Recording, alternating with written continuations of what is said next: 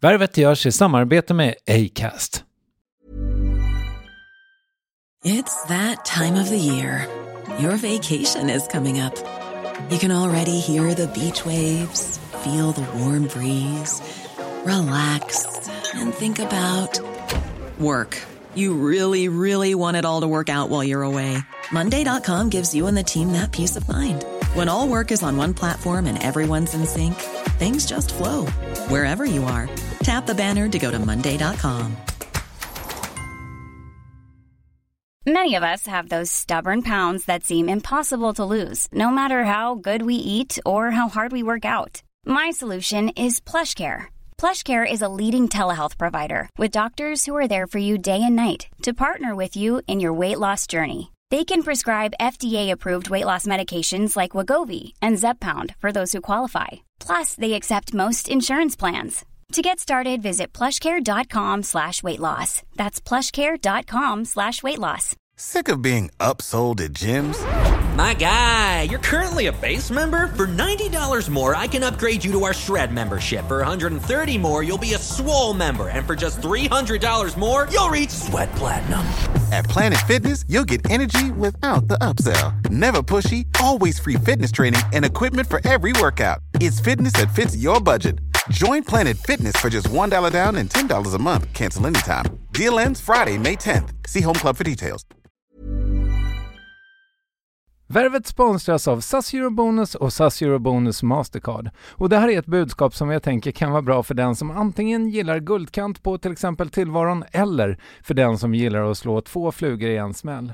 Om jag tittar på vad jag gör av med under en dag så är det typ 85% mat. Kanske tar jag en kaffe ute och relativt ofta unnar jag mig en lunch men framförallt så handlar jag middagskäk och det blir nästan alltid ungefär 327 kronor. Och jag är förvisso med i alla mataffärers kundklubbar så jag får väl något slags luddig poäng på mina köp, men får jag poäng på allt, överallt? Jag får ju inte det och det är dumt, för visst, Eurobonus kan användas till resor, lounger och uppgraderingar men otroligt mycket mer, som att bo på något av de 250 000 anslutna hotellen som finns att välja mellan. Perfekt om man vill ha en staycation med sin partner eller så. Och just nu, mellan 23 april och 5 maj, får du 5 000 Eurobonus extra poäng om du ansöker om ett SAS Eurobonus Mastercard kreditkort. Kreditkortet som ges ut av SEB Kort Bank AB, där effektiv ränta är 19,27 procent vilket exempelvis blir 47 108 kronor om du använder 40 000 i kredit i ett år. Men det är förstås inget tvång att utnyttja krediten. Få poäng på allt överallt och du börjar på SAS Eurobonus Mastercard.se. SAS Eurobonus Mastercard.se. Tack SAS Eurobonus och SAS Eurobonus Mastercard. Värvet presenteras i samarbete med Nasonex, utomhusmöjliggöraren, som de inte kallar sig av någon märklig anledning. Men det är i alla fall Sveriges mest köpta antiinflammatoriska nässpray mot allergisk snuva. Och nu kommer ett litet test, så fram med papper och penna du som lyssnar, nu kör vi. Fråga 1. Vill du vara ute mer i naturen? Fråga 2. Sitter du framför en skärm lite för mycket? Fråga 3. Är du allergisk? Om du har svarat ja på någon av frågorna så tycker jag att du ska bege dig till beanoutsider.se. Jag vill för övrigt poängtera att Nasonex nässpray är ett receptfritt läkemedel från 18 år för behandling av symptom vid säsongsbunden och perenn allergisk snuva. Rådfråga läkare om du är eller tror dig vara gravid eller ammar eller om du planerar att skaffa barn, har en obehandlad infektion i näsan, nyligen har genomgått en näsoperation eller har en skada i näsan. Får ingen effekt inom 14 dagar eller om du redan använder läkemedel med kortison ska du kontakta läkare. Använd ej mer än tre månader utan läkarkontakt. Stort tack Nasonex och beanoutsider.se. Jag anser att man ska, som skådis ska man kunna göra både komedier och dramatik. Va? För att tittar man på um, teaterns symbol så är det faktiskt en glad mask och en uh, ledsen mask. Värvet. Värvet. Värvet. Värvet. Värvet. Värvet. Värvet. Värvet. Värvet. Hej och välkommen till det 171 avsnittet av Värvet. Jag heter Kristoffer Triumf. Det är bara några få skälvande dagar kvar till Värvets eh, treårsfest den 20 april. Och är det så att du inte har köpt biljetter än, det är på Scalateatern, Ja, då tror jag tyvärr att det är kört. Du får försöka hitta någon svarta börshaj eller någonting sånt. Men det kommer bli en sjudundrande fest. Ja, och sen så har jag ju då det här ljuvliga avsnittet med Johannes Brost att bjuda dig på.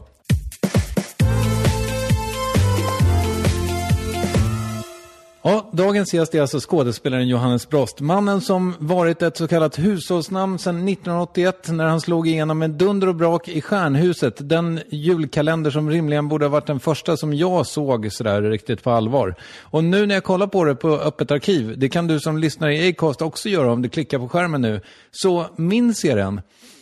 Och det här är lite av ett retrospektivt avsnitt i det att vi berör Johannes föräldrar, uppväxten på Lidingö och i Malmö, hur han hittade skådespeleriet och kom in på scenskolan och sådär. Men det blir inte tråkigt för det, det tror jag att jag eh, vågar lova. Vi kommer också att prata en del om hans självbiografi som kom ut i höstas. Den heter Dö inte nyfiken och är skriven av Johannes tillsammans med Leif Eriksson och Martin Svensson, den gamla popstjärnan. Och i den boken så tar han upp en del av sitt ganska skabrösa leverne, i synnerhet på 80-talet när det var mycket sex, droger och rock'n'roll i hans liv. Det blir det idag i Värvet också. Och jag ska säga att vi nämner ett tv-program om en stund, Mitt liv är ett skämt, och det var jag redaktör för. Det var en rätt skakig inspelning i en period när jag inte mådde så jättebra för att jag försökte eh, jobba med Värvet och eh, det på samma gång, ja, det blev lite mycket. Hur som helst, programmet går faktiskt att se på kanal 5 play.se eh, fortfarande, men ta det efter den här intervjun tycker jag. Och så ska jag säga att min pappa inte alls var full varje dag på jobbet som stuvare. Det tror jag att jag hittade på för att verka lite märkvärdig. Han blev nog det en gång tror jag. Och så nämner jag att ni ska mejla oss på Värvet och det gör ni på varvet triumf.se. Men nu får det vara nog med eh, nitty gritty. Nu kör vi bara Johannes Brost från ateljén i den här veckan som gick faktiskt, torsdags. Hej! Du var lite sen här. Jag tänkte bara fråga varför. För att jag eh, kom hem igår kväll eh, från Rom, där jag varit en vecka med min dotter Ella. Och eh, så att jag kände bara att jag, idag är jag ju ledig. Men sen fick jag samtal. Ja, just det. Det visade sig att jag inte alls var det, utan jag skulle sitta här. Just det. Ja. Så att nu är jag här. Ja, det är jättebra. Tack så hemskt mycket. Men brukar du vara sen? Aldrig. Nej. Jag är alltså tidsidiot alltså. Och det har att göra med eh, någon gång på, ska vi säga, kan det vara 70 eller 80-talet. Då var jag alltid sen. Och det var också innan mobiltelefonerna fanns. Då var jag alltid sen till inspelningar och till tv och till teatrar och allting. Vilket var väldigt enerverande för de andra såklart. Men då var det en gång när vi repeterade på Parkteatern. Eh, Janne Halldorf regisserade en pjäs som hette eh, Dribblen som handlade om Nacka Skoglund.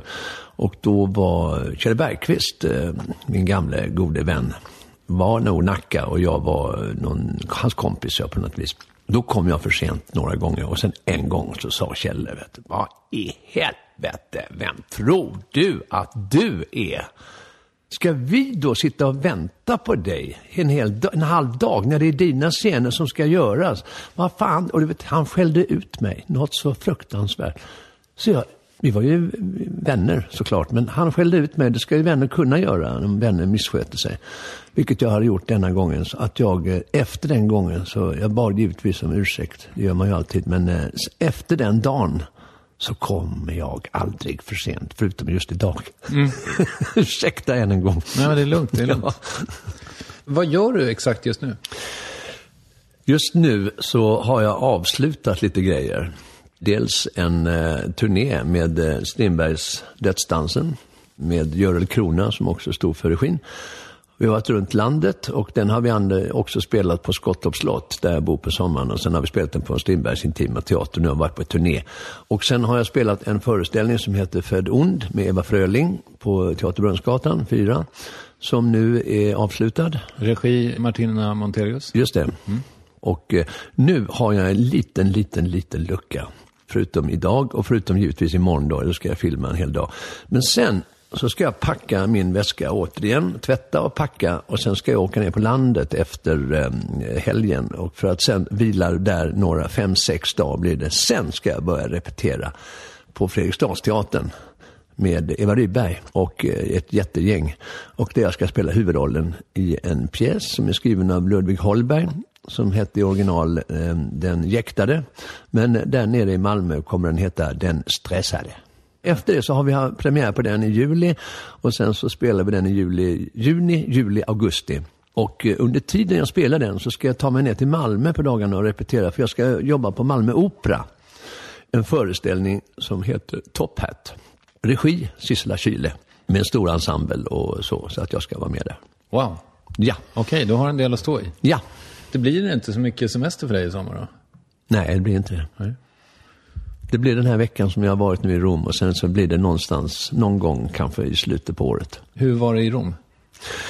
Ja, vi åkte bil, taxi till Arlanda för en vecka sedan, jag och min dotter, och då, då snöade det här. Och när vi landade i Rom så var det 16 grader varmt. Så att det var jättefint. Och jag har ju varit där, det är femte gången. Så att vi, vi gick runt där på olika ställen som jag känner till och käkade mat och tittade och skrattade. Och så har jag några vänner där nere som eh, gick ut och käkade med. Så att det var en riktigt skön semestervecka. Vad härligt. Mm. Umgås du mycket med dina barn? Ja, så ofta jag kan. Nu, nu är det ju så att sonen han läser i Lund, så han bor, nere, han bor i Malmö faktiskt och läser i Lund. Och sen så den äldsta dottern hon jobbar också och har barn, så jag, jag är då morfar. Och så har jag en annan dotter som också fick ett barn för en halvår sedan. Hon är väldigt driftig också och hon håller på med Stockholm Art Week och Stockholm, eh, det här Stockholm Art Week och Stockholm, allt vad det heter, som hon ska hålla på med nu i april. Så att jag ska ringa henne idag. Men jag umgås med henne så ofta jag kan. Om vi tar det lite tillbaka liksom, till din barndom, eller kanske till och med ännu tidigare. Så din mamma hade ju samma yrke som du. Hon var bland annat en av Bergmans favoriter och var med i Sjunde inseglet och sådär. Ja. Har hon präglat dig, tror du? Ja, hon har präglat mig väldigt mycket i och med att eh, jag hade ju ingen pappa. Ordet pappa har jag sagt väldigt ingenting. Utan jag hade en mamma som var väldigt stark och väldigt kärleksfull och eh, vi hade väldigt roligt. Och hon, hon betydde väldigt mycket för mig. Så att jag är uppvuxen med min mamma och hennes kvinnliga kollegor. Alltså du vet sådana här tanter, riktiga tanter. Så att jag är, ja, jag är präglad av hon, henne och hennes väninnor. Vad är dina första minnen? Ja, mina första minnen är väl då, eh, jag föddes ju här på eh, Vallalavägen, Stockholms privata förlossningshem. Samtidigt som min mamma låg där så låg Vivica Lindfors där och ska också föda sitt barn. Och sen eh, min första minnen är väl från Lidingö när vi bodde på Sälgstigen 27. Där var det väldigt trevligt och fantastiskt. Och ibland fick man åka in med, med tricken in till stan. Alltså, bara det var ju fantastiskt att komma in där i Humlan och vet du, allt det där. Va? Så det var, jag har sådana här små minnen från tidiga Stockholm. Vad bodde ni för slags område på Lidingö? Ja, vi bodde bekant. i eh, gult eh, trähus, var det länga, sådana där längor med så. Så hade vi etage, där, vi en trappa upp för bodde jag i ett rum och mamma i ett rum och sen var det då eh, så, så var det vardagsrum och kök och allt sånt där där nere. Radhus? Ja, Ja. Ja, men din, din farsa, eh, han var aldrig i ditt liv. Han försvann ja, det kan man säga. Ja. Ja, och drog och gjorde Främlingslegionen. ja, Och sen gick han ju bort också, Ja. när du var tonåring. ja. Han du var arg på honom och sådana grejer? Nej, inte då. Det var väl kommit sen efteråt. Att man är lite bitter sådär. Att man inte har haft en pappa. Det är väldigt många kanske som inte har haft det. Eller det är väldigt få som har, som har levt det så. Men eh, vi är några stycken. Vi har samma grej det där med att man inte har någon, en, man bara har en förälder. Och det är, det är, lite, det är lite speciellt. Jag kan inte f- sätta fingret på det. Men eh, i och med att jag inte har någon erfarenhet av det så har jag ju upplevt min eh, uppväxt och barndom som väldigt eh, ljus och trevlig med min mamma som eh, verkligen tog hand om mig. Men när din farsa går bort då, vad var du, 15 ungefär? Någonstans där. Visste du vem han var ens då? Ja, jo då. Han har ju gift om sig och sådär va. Och fått lite andra, tre andra barn och sådär. Både i Göteborgstrakten men... Eh, Var det Thomas är den mest kända? ja, just det. Ja, nej men alltså jag vet, jag eh, kunde inte sörja på det sättet som man kanske ska göra. Men det, vi hade ju ingen relation och jag var inte på begravningen och ingenting. Så att eh, för mig var det in- inte så, för mig var det ingenting. Det, fanns det någon annan som var liksom något slags fadersgestalt för dig? Nej, nej, det fick min mamma fick vara, köra bägge de där racen. Så hon är ibland, när, du vet i tonåren när man ställde till det lite grann sådär, då fick man kanske en liten örfil va. Men det var ju rent, eh, det var helt logiskt. Så att, eh, det, det var inga farliga grejer, utan det var bara, nu får du skärpa dig. Kan du förstå henne eller tyckte du? Ja, Ja. absolut, verkligen. Hon var ju dubbelarbetande, hon jobbade, repeterade på dagen och spelade på kvällarna. Vet. Och så jag hade ju barnflicka, barnflickor kan man väl säga, under större delen av min uppväxt. Jag minns då från det här eh, Mitt liv i ett skämt-tiden så minns jag att vi eh, konstaterade att det var liksom inte riktigt meningen att du skulle bli skådis. Du, Nej. du tänkte bli eh, sjöman typ. Ja, just det. Det ville jag bli. För att jag bodde ju då, jag bodde i Malmö då. Så jag och en kompis, vi stuvade i hamnen rätt länge, så jag bara för att tjäna lite extra pengar. Och då, Stuva, det betyder alltså ja, man jobbar i hamnen. Ja, packar båtar. ja jag packar från båtar Okej. upp till land och sådär. Och även till båtar, ja. Styckegodsar och sånt där, som tog olika saker. Men det, Min farsa jobbade som det en sommar. Han var full hela tiden. Jaså? Nej, men det, så, nej, spriten och jag har inte varit vänner på det sättet i en tidig, tidig ålder. Så det var ingenting sånt alls. Okej, så att då fick du upp ögonen för det här med Ja, så var det någon som sa det att eh, man kan skaffa sjömanspapper och så kan man söka sig till sådana här båtar som går långt ut i världen och ser stora kontinenter. Och det ville jag göra, så jag skaffade de där papperna. Men eh, det blev aldrig något, jag blev sittande där. Kände inte du till Sydsvenskan devis? Har du sett Malmö, har du sett världen? Nej. Nej.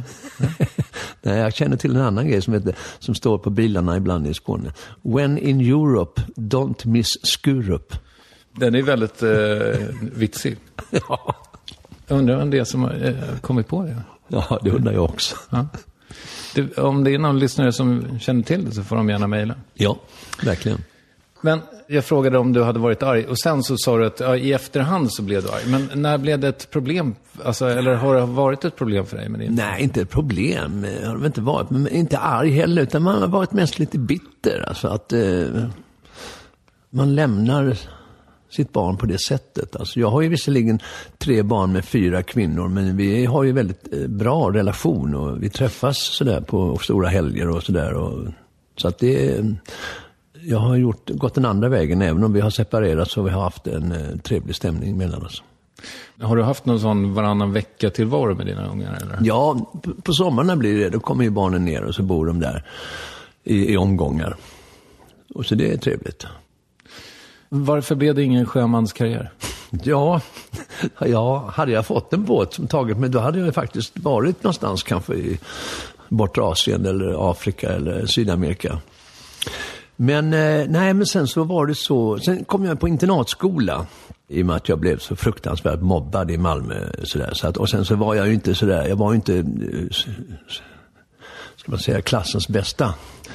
Utan jag var den klassens sämsta kan man säga, rent ut sagt. Och, eh, så att då satte mamma mig på internatskola. I och med att hon jobbade oerhört mycket och jag var tvungen, hon ville att jag skulle ta en examen. Och då gjorde jag det. Jag tog en realexamen som det hette på den tiden. Alltså, vilket är samma sak som gymnasiebetyg? Ja, just det.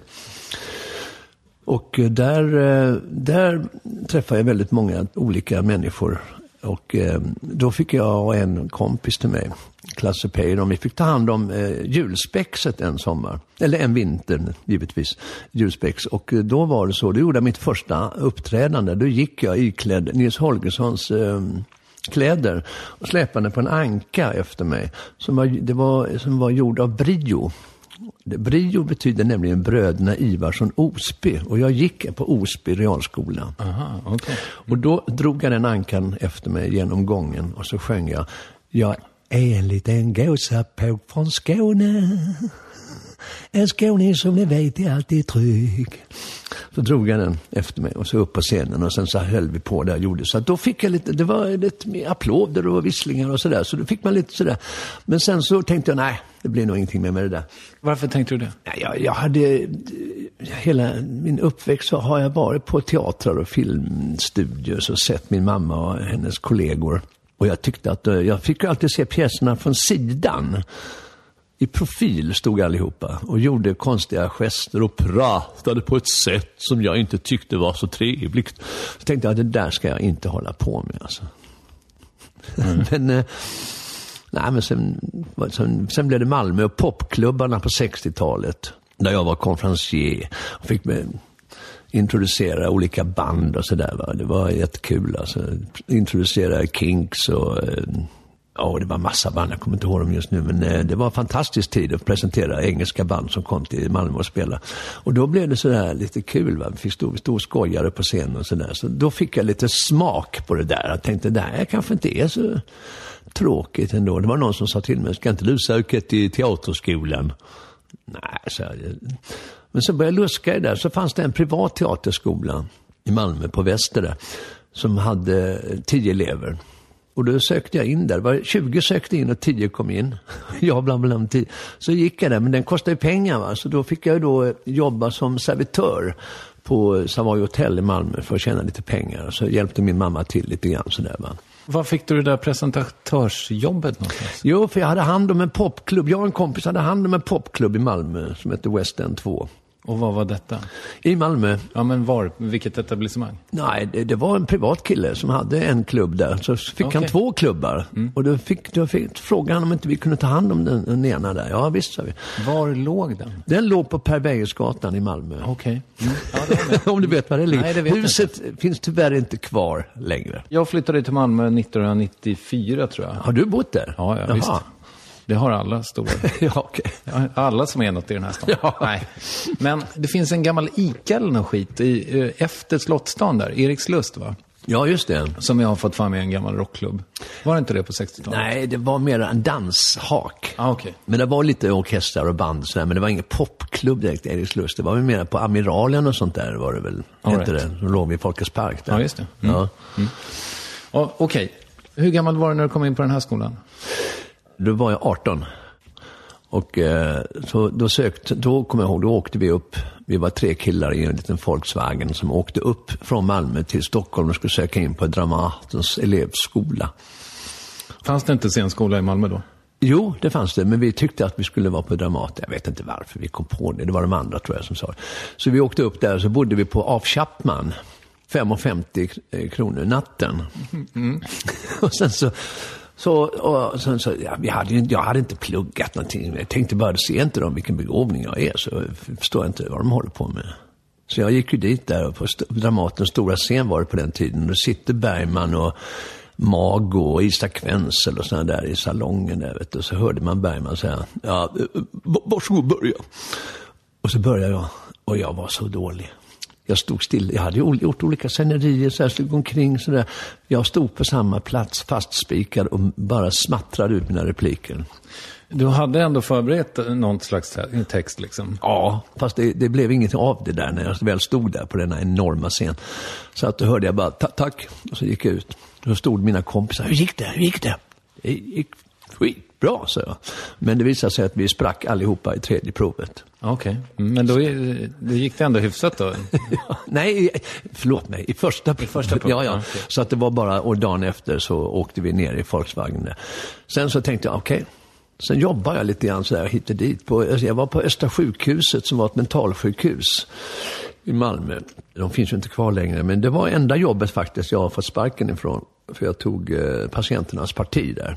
I vilken fråga gjorde du det? Ja, för att det var så här, eh, mentalpatienter har ju vissa tvångsmässiga saker för sig. Och då var det så, en bland annat, om man knackade honom på ryggen, ett visst eh, liksom dunk, dunk, dunk, dunk, dunk, dunk, dunk på ryggen. Då var han tvungen, rent mentalt, att bli av med de här dunkarna. Så han var tvungen att gå till en annan och göra de här dunk, dunka av sig. Va? Så, och då satt allihopa och skrattade. Vilket jag tyckte var så oerhört fruktansvärt att se. Så att jag gick upp till eh, läkaren, överläkaren och sa det att jag förstår inte riktigt vad de håller på med här nere. De skojar och har sig så här. Och med patienterna. Dagen efter fick jag reda på att jag skulle eh, måla om i personalköket. Så jag fick börja måla det. Men så tänkte jag efter ett tag, tänkte jag, men varför? Jag är ju inte anställd för att måla. Så gick jag upp och så sa jag det, varför ska jag måla för? Det har jag ingen anledning, jag är inte anställd för det, sa jag. Och dagen efter fick jag eh, ett papper där det stod att jag eh, skulle avsluta mitt jobb på det här sjukhuset. Jag tog cykeln och cyklade hem. Okej. Ja, ja. Så när blev skådespeleriet ett yrke? Ja, sen så när jag var 20 år så gjorde jag ett, eh, ett, sista försök. Då hade jag hjälp av en skådespelare på Malmö stadsteater som heter Fred Hjelm, som är, är en fantastisk regissör. Han har väl gått i pension nu vid det här laget, men han har satt upp mycket fantastiskt. Och han hade regiambitioner, så han sa, jag kan, jag kan hjälpa dig.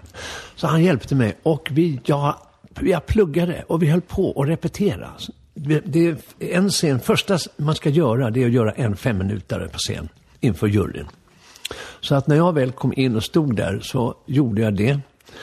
Och sen fick man göra lite improvisation och sen fick man göra monolog och sådär va. Och den här gången rörde du på dig? Jag rörde mig något vansinnigt. Så att eh, jag kom in med buller och bång. För att efteråt så sa lärarna, alltså du ska veta en sak, ditt första prov det är det bästa vi har sett någonsin, så du kom in på det. Vad du, vad du sen gjorde så här, det brydde vi oss inte om. Aha. Ja, vad kul. Ja, det var verkligen kul. Då fick jag blodad tand, som det heter. Jag har funderat på det. På ett sätt så, så känner jag, eller så undrar jag, ifall du någonsin har valt skådespeleriet riktigt. Ja, du, hur ska man svara på det? Ja, men jag, vet inte om det, jag vet inte om det är en förolämpning. Jag tycker du är fantastisk. Ja. Eh, Men, men på ett sätt så känns det lite grann som att du halkar in på ett bananskal. Ja, det är lite grann faktiskt som min gode vän eh, Kjelle Bergqvist. Han halkade också in där. Han kom in på scenskolan när han var 16. Och han brydde sig inte. Vad fan är det här för någonting? Vad konstiga de låter. Vad håller de på med? Så att det är lite grann så, kanske. Det ligger någonting i det. Det har inte jag tänkt på, men jag ska tänka på det. Ja, ja fast det, det har ju uppenbarligen funkat. Ja, det har ju både, både för honom och mig. Ja.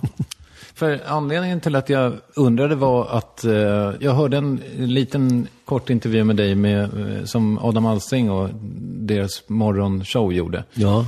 Och då frågade han ifall du egentligen hellre hade velat vara rockstjärna. Och då kändes det lite grann så här som att, ja men det, det kanske han hade velat. Ja, hade du velat det? Ja, alltså det, för att det var ju då på 60-talet så poppade det upp väldigt många band i hela Sverige. Framförallt då även i Malmö. Väldigt många popband. Och um, det var ett band där, det hette, de hette Gonks. De ville liksom att jag skulle lära mig, så, men du kan, du kan börja lära dig bas, för det är det enklaste. Men nej, det, det blev ingenting där sådär. Jag, jag var på och fingrade där lite grann, men det blev ingenting. Men eh, du, eh, sångare? Ja, jag har ju sjungit rätt mycket nu i olika musikaler och sådär men eh, det är ingenting. Jag överlåter det till, till de som kan det där, så, right. så kör jag det andra. En grej som jag tänker på med dig också, och där skulle jag också vilja dra en likhet med Kjell Bergqvist, att när man läser om dig och läser på om dig så är det väldigt ofta andra saker än just skådespeleriet som man skriver om. Ja, Har du någon aning om varför det är så? Ja, ja, jag är en liten udda fågel i det här teatersammanhanget. teatersammanhang. Eh, för att jag, eh, vad ska man säga, jag har ju, du vet, på den, förr i tiden så festade man ju väldigt mycket. Man var ute och man ställde till det och man höll på. Så att det har ju varit lite mycket sådana där skriverier kanske också. Så, eh, men det är ju, det är ju den tiden, det var den tiden. Men man har ändå lyckats hanka sig fram, tycker jag. Vad tänker du på för grejer då? Nej, jag är mest nyfiken på ifall du tycker att det är tråkigt att du inte får liksom vara yrkespersonen Johannes Brost så Ja. mycket som badboyen Johannes Ja, Brost. men det, alltså, från början var det så. Jag fick alltså jobb, efter scenskolan så fick jag direkt jobb på Stockholms stadsteater. Och det var på den tiden var man ju inte kändis, men då jobbade jag väldigt mycket va, med alla de andra. Jag På Stockholms stadsteater på stora scenen med Per-Anders Fogelström. Jag gjorde en, en jättebra pjäs som hette eh, Räddad, hette den. Saved. Av eh, Edvard Bond. Fantastisk pjäs där vi, där vi stenade ihjäl eh, en, en, en unge i en barnvagn. Det var en fruktansvärd pjäs alltså, eh, som gjordes på 70-talet, skrevs på 70-talet. Och så var det många som reste sig upp och gick när den där scenen kom. Det var.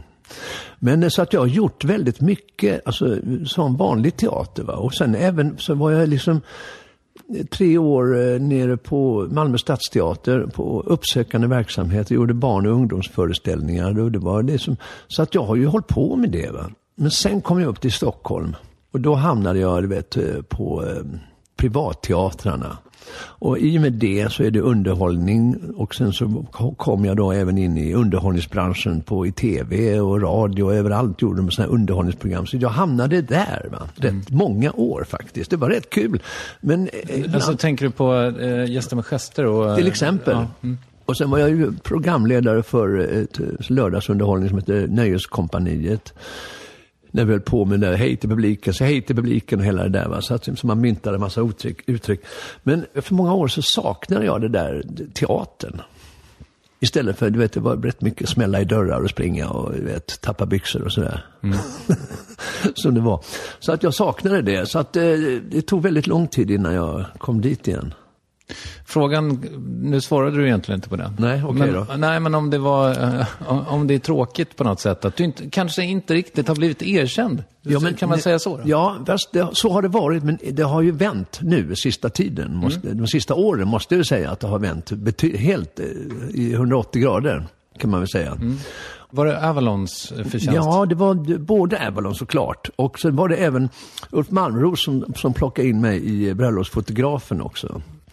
Och så eh, var det Avalon då, ja, som man fick eh, stora hyllningar både i Amerika och här hemma. faktiskt. Mm. Guldbagge. Ja, till exempel. Och sen så gjorde jag, sen ringde de från Brunnsgatan, Teater Brunnsgatan 4 och att jag ville att jag skulle göra Allan Edwalls eh, bok Limpan. En monolog på en timme. Martina Montelius igen. Mantilla Montelius igen. Fast det var Nathalie eh, Ringler som regisserade, en fantastisk regissör. Okej. Men det var ju också en utmaning. Jag har aldrig gjort en monolog innan på en timme, men den var ju, det var ju en jättesuccé som gick jättelänge på Brunnsgatan och eh, Den har du varit ute med nu också på också senare. på turné. Ja. Och sen så då kom ju då Strindberg nu här med, med Dödsdansen som är också en fantastisk pjäs och blev också väldigt väl mottagen. Så att nu är jag på banan igen, på den riktiga, den där vanliga banan igen. Det är också en sån här grej som jag undrar över. Jag tänker mig en sån grej som att du var med i Rederiet i tio år. Mm. Och så tänkte jag på det faktum att Hans Mosesson här nu eh, Ja. slutade som ICA-Stig efter också ungefär tio år. Ja. Sånt. Hur lång tid tar det innan han kommer bli av med det där? Du vet ju hur det är. Så Jag säga. vet hur det är, det tar eh, minst fem år. Det, det är så? Ja, Mm.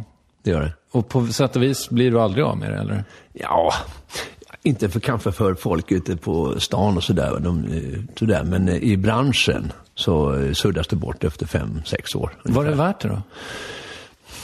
Ja, det, det var ju alltså så att då, på den tiden när jag gjorde det så bodde vi på Östermalm. Då hade jag familj och barn. Så det var ju väldigt praktiskt att ta bussen från det ena stället till, till tv-huset. Och så sätta sig i sminket och hänga på sig västen och flugan. Och gå in och köra det där. Och sen var det ju då, ja, välbetalt. Åtta månaders kontrakt på tv. Så att det, det gjorde också att man fick en stadga både, som, både socialt och ekonomiskt. Så att det, det var, på det sättet var det väldigt eh, välbehövligt. Men sen efter då, de här fem åren då som det tar att ladda om, eller vad man ska säga? Ja, efter, efter rederiet slutade så, så eh, då var det ju inte så många som ringde angående tv eller filmer. För att eh, det är ju så, alltså, de, man förknippas ju så mycket. Så fort jag skulle kommit in då i en film eller tv-sammanhang så skulle alla säga, titta där är han som spelade bartendern, bla bla bla. Så att det, de var väl rädda för det, producenter och regissörer. Av, av en eh, lite märklig anledning tycker jag. Eh, för att jag har, jag tar alltid fram då till exempel Carl Gustaf Lindstedt. Och även det var, eh, min gode vän Gösta Ekman. Jag menar Carl Gustaf har ju då gjort de här crazy-revyerna och bara gjort skämt och gags. Va? Och sen att eh, Bo Widerberg sätter honom som eh, Martin Beck i den första Beck-filmen. Och jag, jag anser att det är ingen jävel som har gjort en bättre Beck än eh, vad han har gjort. Och det var ju också ett genidrag. Och jag menar Gösta Ekman då som, som eh, också har snubblat runt eh, med Hasse och Tage och Hasse och, och så. Vad har du i fickan Jan och sånt där va. Och, eh, men ändå, han har också gjort Strindberg och eh, tunga grejer va. Och så att det, det där är lite konstigt att, men så, så är den här branschen. Den är opolitlig. Ja, det är möjligt. Men om vi återgår till din eh, skådiskarriär. När du började, hade du hjältar så att säga? Var det några du ville vara som? Jag tyckte alltid Kevin Hjelm var så fruktansvärt bra va. Kevin Hjelm kommer ju alltid upp när skådisar kommer Ja, hit. men han var ju så fruktansvärt bra. Jag Varför? såg, jag såg föreställningar med honom. Han var... Han hade någonting, en integritet som var fruktansvärt bra. Men å andra sidan kunde inte han göra komedier. Och jag anser att man ska, som skådis ska man kunna göra både komedier och dramatik. Va? För att tittar man på teaterns symbol så är det faktiskt en glad mask och en eh, ledsen mask. Hur man nu ska uttrycka det. Men, så att, men han var ju så fruktansvärt bra. Jag såg så mycket av honom. Jag såg honom även på teaterscenen. Och eh, jag tyckte han var så bra. Och det tycker alla skådisar som har någon, eh, någon där, där, där är bra. Men sen, jag menar, Marlon Brando är ju också fruktansvärt bra ju. Honom såg man ju också alla filmer och tyckte att han var bäst. Så att det fanns ju några stycken eh, som man tittade upp på. Men samtidigt är det så, man kan inte ha några idoler sådär. Utan man, eh, man kan bara snegla på dem och tycka, fan vad bra han är. Du var ju för övrigt med i Malmros Min så kallade pappa också va? Ja, just det. Ja, det var ju en fantastisk film. Ja, Eller hur? ja visst verkligen. Vera Vitali alltså. Ja, jag trodde hon skulle få en bagge för hon var inte ens nominerad. Konstigt. Tycker jag. Ja, det kan Som jag en parentes. Ja. Ja, verkligen. Men du, ibland så har jag frågat mina gäster om, om de tycker att de har nått sin fulla potential. Har du gjort det? Nej, det hoppas jag inte. Jag tycker att eh, det är många som har frågat mig, journalister och allt annat, som har frågat mig om jag har någon, har någon drömroll kvar. Det brukar alltid komma. Och då har jag alltid sagt nej. För att eh, tänk om man har en drömroll som man vill göra och så får man inte den, då kanske man blir bitter. Men nu kan jag säga, efter att ha gjort Edgar i Dödsdansen med Görel Krona, så kan jag säga, nu, det är en drömroll. Så att nu har jag gjort den grejen i alla fall. Men å andra sidan så, nu ska jag då dra på mig eh, 1700-talskläder nere på Fredriksdalsteatern. Med Lotta Rammel och Eva Rydberg och allt vad de heter va. Och eh, Kom, spela. Kommer det slås i dörrar? Nej, Nej. utan det är mer, det är mer en komedi, alltså det är ingen fars utan det är mer en komedi. Va? Ludvig Holberg var fantastisk va. Okej. Den stressade. Och han, eh, han, den här figuren jag gör, han, han, han springer runt överallt, överallt och, och han får ingenting gjort. Det är liksom själva den. Men det ska bli kan man jättekul. relatera till. Ja, men det, det ska bli väldigt kul och sen så köra lite komedi nu. På utomhusteater, 1200, utsålt alltid. Det låter ju fantastiskt. Ja. Vad krävs för att du ska nå din fulla potential? Ja, Jag vet inte om jag har tänkt sådär, men eh, jag vet inte hur jag ska svara för det. Jag tycker jag har gjort en hel del grejer som jag är stolt över och tycker jag har gjort bra. Så att eh, det är, nu, det här året är fullbokat. Men det kanske kommer någonting nästa år. Så man kanske tänker att det där skulle vara kul. Det där, här har inte jag gjort förr. Så, så att jag, har, jag är lite öppen för det. Handlar det om att göra nya grejer tror du? Alltså grejer som du inte har gjort förr? Är det det som är? Ja, det, få- det, jag är lite kameleont där. Så jag tycker att det är, jag har ju gjort väldigt mycket konstiga saker också. Varit med i sådana här underhållningsgrejer. Både i, i, i Japan och i Buenos Aires och allt vad det var. Så man kanske inte ska skriva ner sin PC direkt. Men eh, så att, Tänker du i ditt CV kanske? ja, så heter det. du hör. Ja, men du, du kanske använder din PC för att skriva Nej. CV? Nej. Jag har inte skrivit någon CV heller, så därför vet jag inte vad det heter. Nej. Men det Nej. var någonting med två bokstäver. Ja, det var det. Okej. Men du, om vi säger så här då. Vilka är de bästa du har jobbat med? Kjell Bergqvist måste jag dra upp. Vi har gjort jättemycket grejer, både på film, tv och teater. Varför säger han alltid så här, ja men det är, det är inte, jag spelar ju inte teater, det är ju alltid Kjell Bergqvist va? Ja. Eh, det faktum att han säger så där, har det att göra med att han tycker liksom att det ska inte vara så märkvärdigt att hålla på med teater? Eller? Nej, nej, men han är lite grann så. Men sen har jag sett honom, förstår du, i, i en, eh, en Strindbergs pjäs. Fadern var det faktiskt på Stockholms stadsteater. Där var han ju fruktansvärt bra och där var inte så mycket Kjell Bergqvist i den rollen. Nej, okej. Så att han kan. Ja, all right. så fan. Så det är ett namn. Ja, och sen är det då, sen har jag precis jobbat med Eva Fröling också på Teaterbrunnsgatan. Hon är en fantastisk aktris, som jag kallar det för. Och sen nu, Görel Krona och jag, vi har haft fantastiska eh, scener och eh, jättekul att jobba med. Så att det har varit väldigt kul. Och sen så, eh, jag menar sen jobba som regissör med eh, Ulf Malmros är alltid kul. För att han vet exakt vad han vill. Han vet definitivt vad han inte vill. Och det är underbart med sådana regissörer. Vad är det som gör en bra skådis? Dels är det att man får tillfälle. Ett Planning for your next trip? Elevate your travel style with Quince. Quince has all the jet setting essentials you'll want for your next getaway, like European linen, premium luggage options, buttery soft Italian leather bags, and so much more. And it's all priced at 50 to 80% less than similar brands. Plus, Quince only works with factories that use safe and ethical manufacturing practices. Pack your bags with high-quality essentials you'll be wearing for vacations to come with Quince. Go to quince.com slash trip for free shipping and 365-day returns. There's never been a faster or easier way to start your weight loss journey than with PlushCare. PlushCare accepts most insurance plans and gives you online access to board-certified physicians who can prescribe FDA-approved weight loss medications like Wigovi and Zepbound for those who qualify. Take charge of your health and speak with a board-certified physician about a weight loss plan that's right for you. Get started today at plushcare.com slash weight loss. That's plushcare.com slash weight loss. plushcare.com slash weight loss. Without the ones like you, who work tirelessly to keep things running, everything would suddenly stop. Hospitals, factories, schools, and power plants, they all depend on you. No matter the weather, emergency, or time of day, you're the ones who get it done. At Granger, we're here for you with professional grade industrial supplies. Count on real time product availability and fast delivery. Call clickgranger.com or just stop by. Granger for the ones who get it done.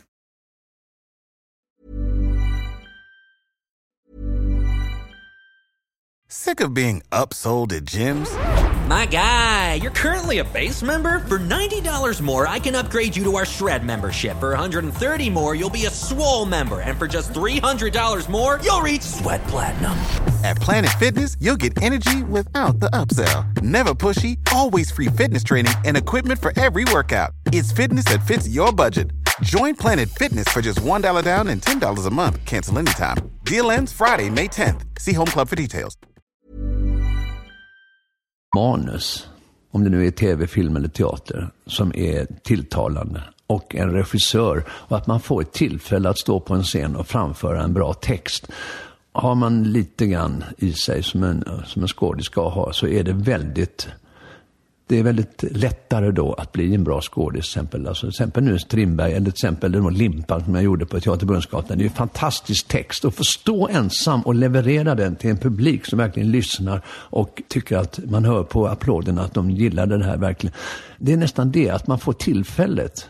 Det finns väldigt många skådespelare i landet här som inte har varit i tv eller på någon film som är på mindre ensembler runt om i hela, som är fruktansvärt bra, men aldrig har fått chansen. Så att det är, det är det som är synd. Jag tänker på Lotta Teive, som då började som, med roller i Ulf Malmros filmer och växte och växte och växte och växte. Och nu är hon fast anställd på Dramaten. Det är, hon har också gått väldigt sent gått den, den här långa resan. Så att det finns faktiskt det som jag säger, att det, man måste få tillfället att vara med i ett bra sammanhang.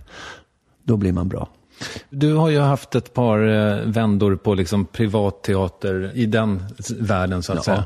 Är det lite grann ett svart hål på något sätt? Alltså, medialt så hamnar man väl lite grann i skuggan då på något sätt, eller? Ja, på ett sätt gör man det. Men det är också en väldigt bra skola för att, att göra farser eller, eller komedier på sådana här privatteatrar.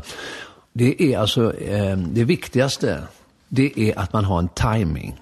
Man vet exakt när, när ska man få publiken att skratta. Det är alltså det är en skola som är nog så viktig att lära sig. Det är tajmingen. Men å andra sidan, som du frågade, det, ja, men alltså man, det, är ju utsålda, var ju utsålda hus på de där privatteatrarna. Det kom ju busslaster från hela Sverige och skulle se en, så man, eh, nej jag tycker inte det är ett svart hål. Det var, eh, fast det är klart när man spelar sen 200 föreställningar, då går man kanske dit. Jesus Christ, tänker man. Okej, men när man väl kommer dit och sätter på sig kostymen och du vet, fixar till sig och nu ska man gå in och nu är det en publik som har kommit från olika delar. Då levererar man, precis som det ska göras. Men det kan för vägen dit som kan, kan vara lite tung ibland. Ja, men det kan jag förstå. Ja. Absolut. Det är det som är så härligt med mitt jobb. Nästa dag är ju aldrig den andra lik, så att säga. Nej. Det är alltid en ny intervju. Ja, ja. Och det kan jag kanske tycka verkar lite tråkigt med skådisyrket. Att, det, att man behöver nöta samma Ja. liksom, text. ja, men det är inte så tråkigt. För att eh, den publiken som har betalt biljetter och du vet, skaffat sig hotellrum och du vet, och ätit en bit mat. De, de, har ju, de vä- förväntar sig det, som vi har, det som vi har gjort. Och det, är- därför är det, det är inga problem, tycker jag. Det är många icke-skådespelare som tycker det. De säger det, "Ja, hur kan ni lära er allt utan till? Är det inte tråkigt att göra samma saker varje kväll? Men det är inte det. Men du har ju gjort eh, stand-up också. Och stand-up eh, comedy är ju, där är det ju, för det har jag fuskat lite inom också. Ett problem för mig i alla fall var att man, så här, jag kan ju texten. Men att få den att kännas ny, det tyckte jag var svårt. Ja, det är ju det. Jag höll på med det där också och eh, det, var rätt, det var rätt slitigt tycker jag att det var. När man åkte ut sådär fem dagar i rad i fem olika städer. Man inte visste liksom, är man i Västerås eller Vimmerby eller vad var det nu? Det är lite jobbigt det där. Men eh, ja, ja, man levererar så gott man kan. Men efter ett tag tröttnar jag på det där. På, på, på de där ställena där man dricker öl och gapar och skriker sådär. Och, och vet, det är lite stökigt. Så jag tänkte, vad fan ska jag stå här för? Så att jag slutade. Hur kom du in i det? Ja, det var faktiskt någon som, jag kommer inte ihåg vem det var, som tog kontakt med mig och frågade sådär.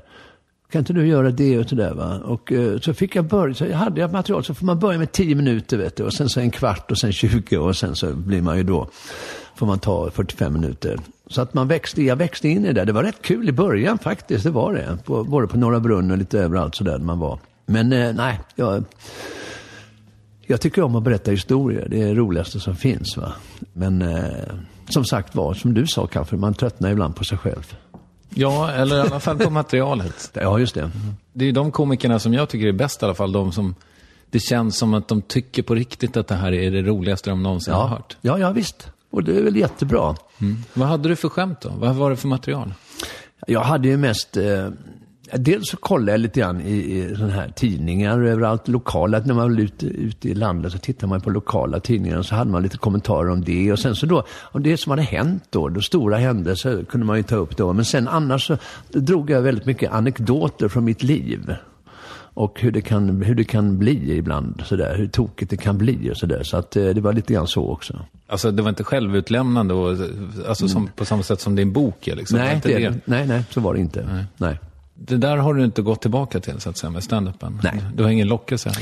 Det var kanske vissa företag när man känner dem där. Ja, det var häromdagen, eller vad säger jag, för, eh, för några månader sedan så fick jag ett, eh, frågan om eh, ett företag och jag kände honom sådär. Och så, ja, men vad ska jag göra då? då? För att, ja men du vet så så. Så, gjorde- så gjorde jag det för, bara för det företaget, men ingenting som jag satsar på sådär. Nej, okej. Ja, men du körde ändå en... Ja, ja, jag körde en, eh, då körde jag en halvtimme för att det var liksom, var det frågor efter. Sådär. Ja, wow. Ja, men det är ändå bra. Ja, ja, visst. ja, jo, visst. Ja, vad kul. Jag tänkte också fråga, för jag frågade vad, vad det är som gör en bra skådis. Men vad, vad är din styrka som skådis då? Det är väl att jag, dels tycker jag ju om att stå på en scen när jag vet vad jag ska göra. Och sen så tycker jag om att eh, en, en teaterpjäs eh, till exempel då, va? det är oftast att man berättar en historia. Jag tycker om att berätta en historia, låta historien berätta. Berättande tycker jag är väldigt för att även om man berättar alltså en historia om ett liv till exempel, som i Strindberg, va, så, så är det ju, då är man berättar ju ett skeende och jag är väldigt intresserad av det. Jag tycker att det är intressant. Så att det, det är väl det som lockar också, mycket. Jag tänker att eh, du är väldigt bra med text också. Problemet tycker jag när man tittar på svenska filmer och tv sådär, det är att det, manus ofta kan kännas läst. Det är väl en regifråga. Ja. Men det har jag, kan inte jag minnas att jag någonsin har känt med dig. Nej, det, där är jag väldigt noga med att det ska ligga, alltså man, kan, man ändrar ju då vissa ord så att de ligger lite bättre i min mun va, än själva manusförfattaren har skrivit. Va. Så att, och det är aldrig några problem. Men jag vill ha det så. Och sen så går jag ju hemma och kör dem där för mig själv lite högt. Och nej, det låter inte bra det där, men det ska man göra så där då? Så, ja, just det, så kan man, man delar upp den. Så tar man en liten paus där, sen fortsätter man. Så att, lab- ja, håller på att laborera lite så med texten. Är det det som är nyckeln på något sätt?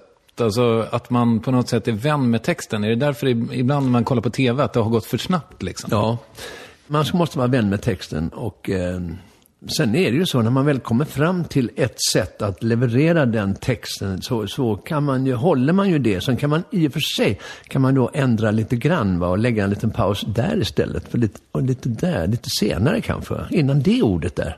Så kanske man levererar och sen säger man det. Så att det, man, det, det är lite grann så va, men ändå behåller man ju samma historia. Men eh, Vad har du för svagheter som skådis då? att jag är otålig. Okej. Ja, det är jag. Hur tar det sig ut? Där man inte kommer igång med grejen. Nu kom igen nu, nu gör vi den här nu då. Vi är vi tre här, vi ska säga de här. Kan vi inte köra det nu då? Sen, kan vi, sen sätter vi oss ner och snackar. Ja, men kan vi inte bara titta först på texten? Jo, men titta på den då. Men vi, kan vi inte köra det här istället? Sen kan vi prata. Jag är lite otålig där. Okej. ja. Så är du svår att jobba med? Nej, det är inte. Nej. För jag tycker att det är oerhört viktigt att man ska ha ett, eh, ett, ett, ett trevligt förhållande och en, en, en glad eh, atmosfär ska det vara. Även om man spelar dramatik så ska det kunna skämta innan och skämta efteråt. Så det ska vara det, en trevlig atmosfär ska det vara. Det, det ger mig energi. Men är du bra på att sprida den då? Ja, det är Jag kommer ihåg en gång när vi filmade en film som hette Orion, en kortfilm. Där jag skulle vara en eh, fängelsekund och en eh, miss, eh, hustrumisshandlare. Och då var det Jessica Sandén jag, som jag skulle slå. Och du vet, vi skulle filma den i olika vinklar och jag skulle drämma till henne. Och sen så var det ju så att jag skulle drämma till henne, men precis, vinkeln är ju så då gjord att inte man ser att jag träffar henne, utan hon kastar huvudet och in i väggen. Va? Så där fick vi repetera. Va? Och det var det är ju så obehagligt. Men innan dess, när vi höll på, när vi höll på att rigga lampor och sånt där, och, och, då, började, då, ska, då höll vi på att skoja och skämta hela tiden. Så hon, vi, skar, vi skrattade så väldigt mycket. Va, och så, nej, sa nu får vi ta den här. Okej, okej. Nu gör vi så här, nu klappar jag till dig. Och så, precis så stannar jag där, så flyger ditt huvud där. Ja, ja, ja. Och sen så, ja okej, tagning och sen så bara, och så bara laddar jag till. Vet du. Hon kastar in huvudet i väggen sådär va. Och det så, ah, och skrek och sådär va. Ja, tack, det är bra. Och sen efteråt så garvar vi igen. Mm. Titta, sa jag något skämtsamt så, garvar man. Så det, det är lite grann det som gör att, att det är så obehagligt det här med misshandel. Ja, för där måste man väl, eh, vem fan var det jag pr- pratade med om? Ja, det var väl någon som skulle spela en pedofil, ja, det var Micke Nyqvist ja, som skulle, som skulle spela något slags pedofil. Ja, Och då frågade jag honom, hur gör man liksom för att ta fram sin inre pedofil då? ja. Han har ju ingen menar han, men hur är det med dig då? Har du liksom en inre hustrumisshandlare så att säga? Alltså, Nej, Nej. det är precis vad jag inte har. Jag har aldrig höjt handen mot varken kvinna, barn eller man. Jag var, jag var i ett slagsmål en gång på internatskolan, tidigt 60-tal. Men sen dess har jag inte varit i något handgemäng med någon. Det är inte min grej överhuvudtaget. men vänta, du har väl fått stryk av Örjan Ra- Ramberg? Jag har fått stryk, ja. Ja, okej. Så du har varit i handgemäng, men du har inte delat ut något? Nej, jag har försökt skydda mig hela tiden. Försvar. Nej, Jag är likadan. Jag, jag har inte i mig. Nej, jag har in- inte alls. Och grejen var, det var det, det, på, på scenskolan där, så hade jag en fråga sådär. Så men hur är det nu om jag ska gestalta en mördare? Jag har ju aldrig mördat någon. Och kommer inte att mörda någon. Hur ska man göra då? Hur ska man tänka då? Då sa han, han var så klok, Anders Bleckte, Han sa, ja men, sa han, någon gång har du väl tänkt sådär, den där jäveln alltså, idioten, som vill jag slå ihjäl honom. Man kan ju tänka en sån grej, fast man kommer inte längre än så. Ta fram den känslan, ta fram den, ta fram den. Sikta, kom ihåg du, när du tyckte så jävla illa om honom. Ta fram den känslan. Och den ska du bara ha. Jag menar, man får gå den vägen. Mm. Sen fick du mörda någon i Avalon i alla fall. Ja, Ja. Eller det var väl kanske mer ett dråp? ja eller? det var det väl. Ja. Fantastisk film. Ja. Jätteroligt. Ja. Eller, ja, roligt. Men det var roligt att det, det passade dig väldigt bra kändes det Ja, han var fantastisk, Axel Pettersen, som har gjort den. Han har gjort en ny film nu, undrar hur den går. Han håller på att klippa den. Ja, vad spännande. Ja. Vad vet vi om den? Att den heter Under pyramiderna, eller Under pyramiden, inspelas i Köpenhamn och i, eh, i Egypten. Oj, Ja. ja, jag vet inte så mycket mer med den faktiskt. du är inte med? Reine Brynolfsson är med och ja, vad är det var, och sen så Noi Noi är med, hon som spelar min syster i Avalon. Som gjorde debut då, va? Ja, just det. Ja. Väldigt eh, härligt. ja. Du sa så här eh, förut att eh, du tycker väldigt mycket om att stå på en scen när du vet vad du ska göra. Ja. Händer det att du inte vet vad du ska göra? Ibland kanske man blir uppkallad i något sammanhang. Det tycker jag inte är så kul. Så ställer de konstiga frågor till en eller så man ska göra någonting. Då, då känner jag mig sådär lite obekväm kan jag säga. Men annars så gillar jag att stå på en scen. Men sen är det ju fruktansvärt skönt att slippa göra det också. Stå på en scen. När man väl har gjort det väldigt mycket sådär på turné eller spelat mycket så är det väldigt skönt att vara ledig. Det tycker väl alla. Men hur är du med liksom postproduktionsblues? Alltså hur är det när, när du kommer hem från en turné? När, när det blir tyst i telefonen och så vidare? Ja, det kan vara väldigt, nu har jag ju så mycket jobb, jag har haft det de sista åren här, väldigt mycket jobb på alla sätt och vis. Så att nu är det bara skönt om de inte ringer eller så, tycker jag.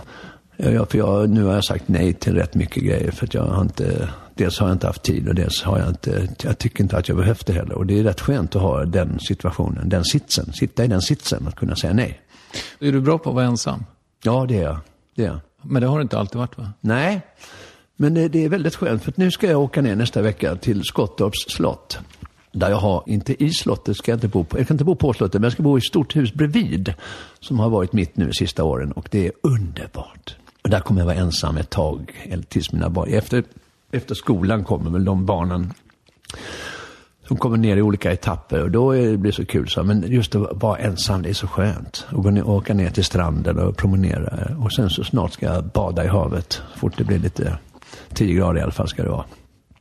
I din bok så beskriver du ju så här, precis som, det kan jag också verkligen relatera till, att när du försöker så att säga ta det lite lugnt ett tag och sen så går det en natt och sen så är du tillbaka igen. Ja, men det var då det. Det är det aldrig nu för tiden. Och det är, det är väldigt sällan som jag, jag, det, jag går väldigt sällan ut eh, nu för tiden på kvällar och sådär. Mm. För att jag dels tycker att det är fruktansvärt jävla anskrämlig musik de spelar överallt. Så man ska stå och gapa varandra i öronen. Va? Det är, alltså, jag gillar inte det. Utan jag föredrar att sitta med några vänner på en restaurang och äta god mat och dricka gott vin. Och sen så kanske man kan gå till en bar och ta en drink. Va? Men sen är det hej då. Alltså, för att jag har slutat med det där. Tycker, jag, tycker det, jag, har, jag har väl gjort den resan tillräckligt många gånger kan jag säga. Mm. Det är jag också nyfiken på, för att eh, du, du tog ändå en cigarett här utanför när du kom. Ja. Så du röker fortfarande? Ja, det, ja då. Ja, är du beroende av det? Nej då. Men jag röker några cigaretter om dagen sådär. Okej. Okay. Ja. Men det, det är väl inget bra? Nej, vadå då? det finns mycket som inte är bra här i livet. Nej.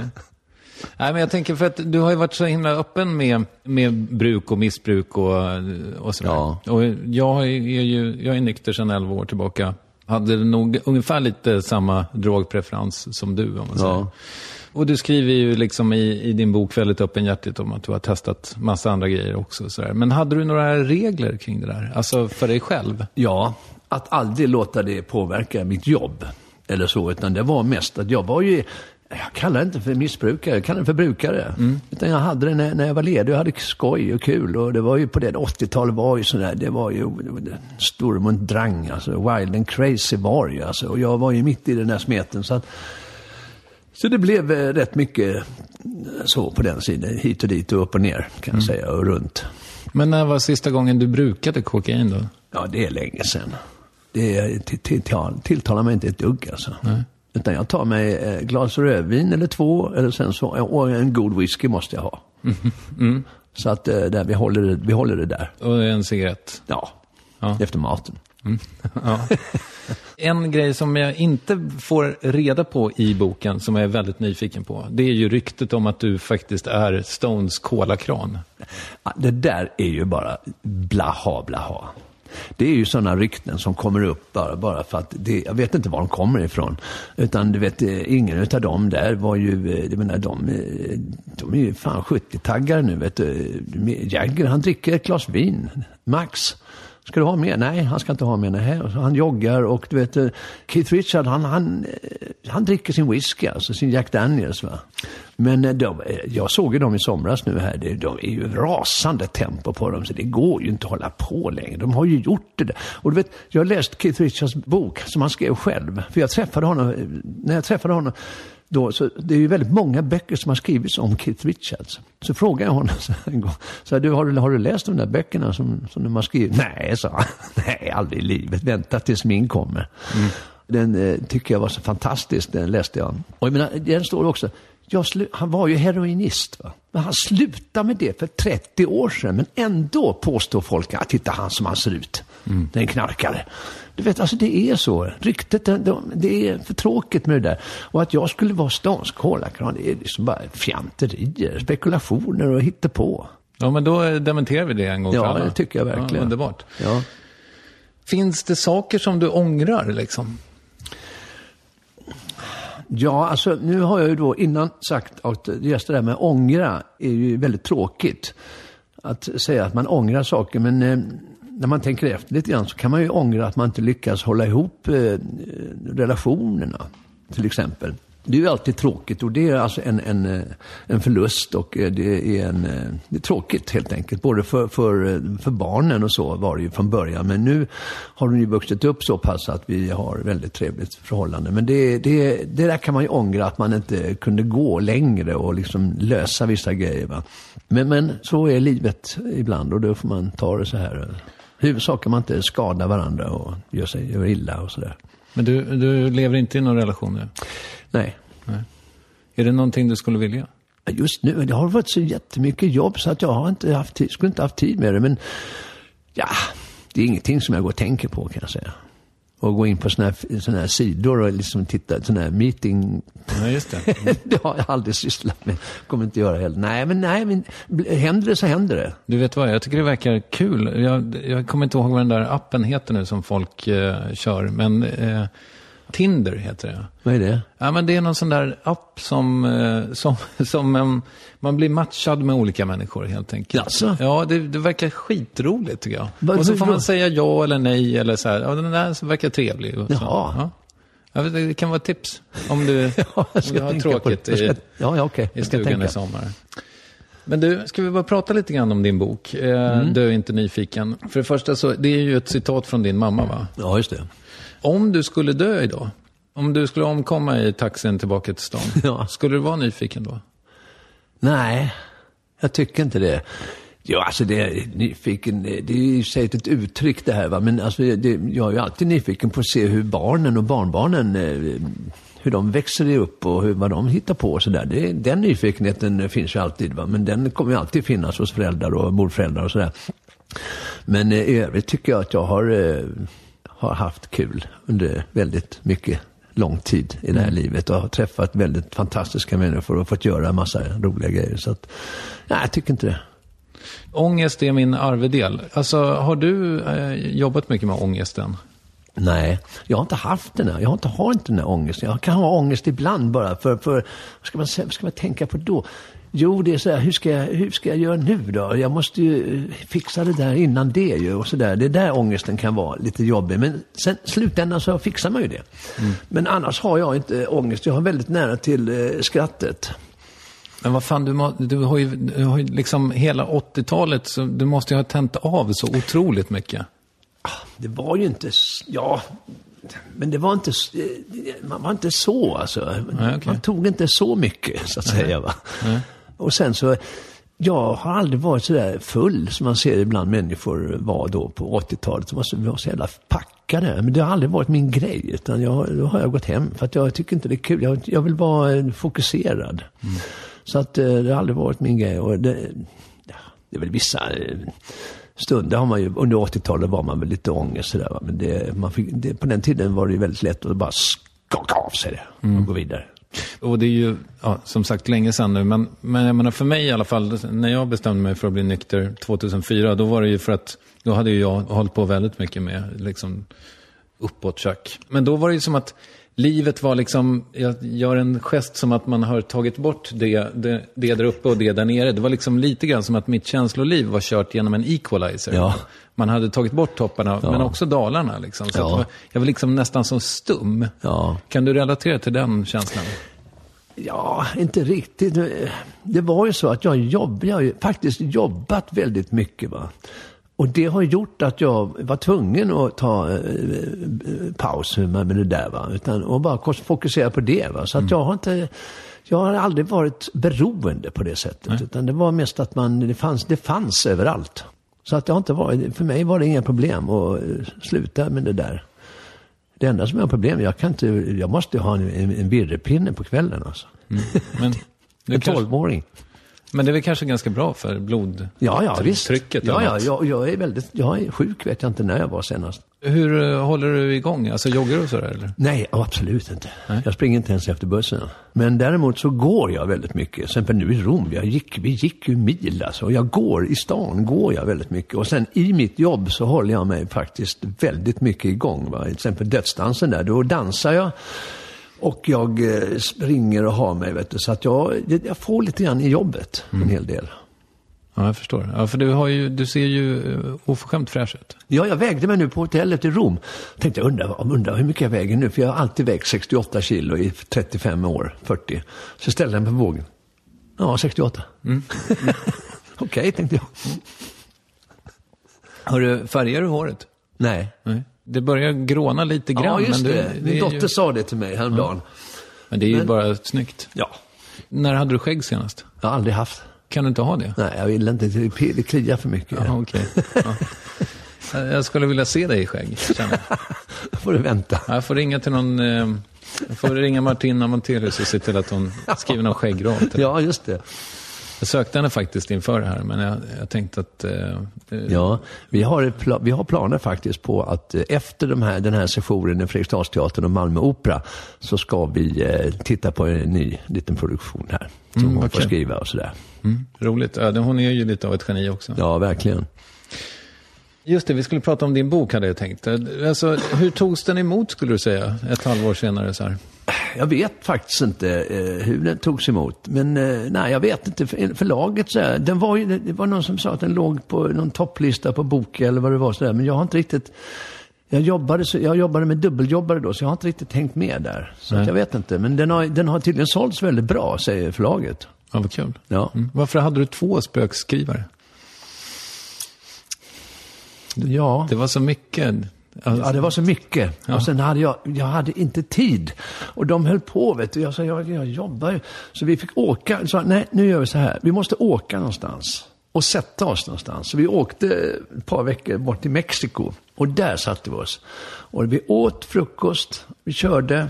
Så åt vi lunch och sen körde vi text och sen så och så. Så hela tiden var det här olika eh, schemalagt nästan. Och sen var vi eh, en, en resa till Krakow. Där vi också höll på så. Jag var tvungen att fokusera. Så att, eh, och de, eh, den ena, han tog fram det där och sen den andra sa, ja men hör du, nu måste vi gå lite djupare på den där grejen. Så att de kompenserar varandra väldigt bra. Vem var vem, så att säga? Vem var den djupa av dem? Det var Leif. Jag förstår. Gav det blodad tand på något sätt? Vill du skriva, eller skriva mer? Ja, varför inte? Jag funderar på det. Ja. Men jag har inte kommit längre än så. Men jag tänker också för att du har ju stått på scen så himla mycket. Ja. Eh, Har du varit liksom sugen på att regissera och, och skriva Ja. egen text och så? Ja, nu är det ju så va, att eh, jag är ju rätt självgående när det gäller sådana här grejer. Och när vi gjorde nu den här dödsdansen som jag återkommer till hela tiden här, så var det ju Görel Krona som står för regin.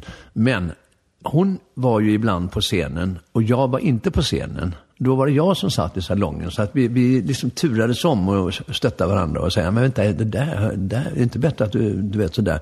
Så att det, jag, jag skulle inte ha någonting emot det. Men eh, ja, jag har inte riktigt tagit tag i det om man säger så. Nej, du har ju uppenbarligen lite för mycket att göra Ja. ändå. Ja. Tänker du någonsin pensionera dig? Nej, verkligen inte. Nej, men jag tyckte, jag, jag avslutade faktiskt nu i Rom eh, den boken eh, Mitt liv som schaffer. Som är min gode vän. Han har ju också gjort musiken till Dödsdansen. Som jag använt, som är fantastiskt bra. Men han ringde honom faktiskt igår och sa att nu avslutar jag boken i förrgår i Rom där. Det var ju fantastisk läsning och så pratade vi sådär va. Så att jag tänkte kanske jag skulle skriva en själv. Själv. Ja. Vi får se. Vi får se. Mm. Spännande. Vi nämnde ju Ramberg här tidigare, att du hade blivit misshandlad. Det verkade också på efterspelet som att ni inte riktigt, ni inte kontanta än. Absolut inte. Nej. Har du fler fiender? Nej, har jag inte. Nej. Inte ens i kvällstidningsvärlden? Ja, det fanns ju den där, det fanns ju de där Tom Hjälte och de där förr i tiden, men de är ju borta nu, tack och lov. Nej, jag tycker inte de får skötas. Det, det där skvallret och blapset de har i kvällstidningar och veckotidningar, det är någonting som fullständigt är mig så oerhört främmande och ointressant. Så jag kan inte öppna en sån tidning, jag mår inte riktigt bra då. För jag ser de där rubrikerna och så skandal. Det ska vara skandal runt allting nu. Så att jag är inte riktigt, jag skiter i det. Jag läser morgontidningar. Om vi liksom bara summerar din karriär lite grann. Det kan man väl ändå göra när du är, vad är du, 68 va? Någonting åt det hållet, ja. Vilka skulle du säga är dina viktigaste roller? Det var väl då eh, jag gjorde den här pjäsen Pappersblommor på, på eh, Intima på Malmö Stadsteater någon gång för länge, länge sedan. eh, Slutet på 70-talet. Det var en fantastisk pjäs och det fick jag en lysande recension. Så det var viktigt för mig. Sen var det väldigt viktigt 1977 när jag var, deltog i tältprojektet med Sven Wollter och, och, och eh, alla dessa fantastiska, Totta Näslund och eh, du vet, Christer Bostedt. Och, ah, du vet, det var fantastiskt. 60 stycken skådisar och musiker som gav sig ut och berättade om arbetarklassens historia under 100 år. Det var en enorm resa. Vem sjutton var det? Var det typ... Eh... Hans Mosesson var med till exempel. Alltså- Ica, Ica-Stig. Ja. Långt.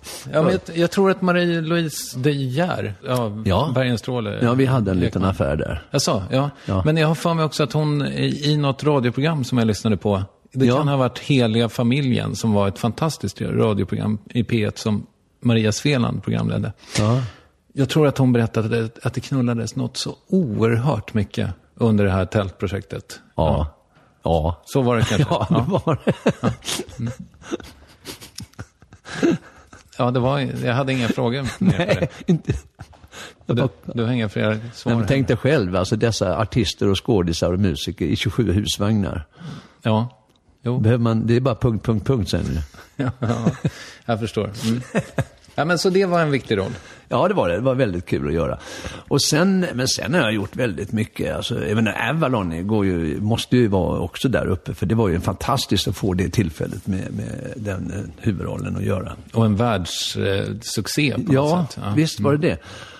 Och sen även Limpan på Teaterbrunnsgatan, jag måste ta upp den igen alltså. Och sen även Strindberg, Dödsdansen. Där har vi då några stycken som man kan verkligen ta hand om. Men sen tyckte jag även bröllopsfotografen, den, den där rika knösen som jag gjorde där, den var också jävligt kul att göra. Vad kul. Vill du rekommendera något? Ja, om ni har vägarna förbi i Skåne i sommar. Fredriksdalsteatern, Eva Rydberg, hon kommer vara så ful som stryk. Och så har hon hängbröst ner över knäna. Och hon är min tjänsteflicka. Bara en sån sak. Kom och se den. All right. Vem tycker att jag ska intervjua här i Värvet? Ja, varför inte Schaffer? Gärna det. Och sen eh, Bergqvist har ju, han har gett ut sin bok.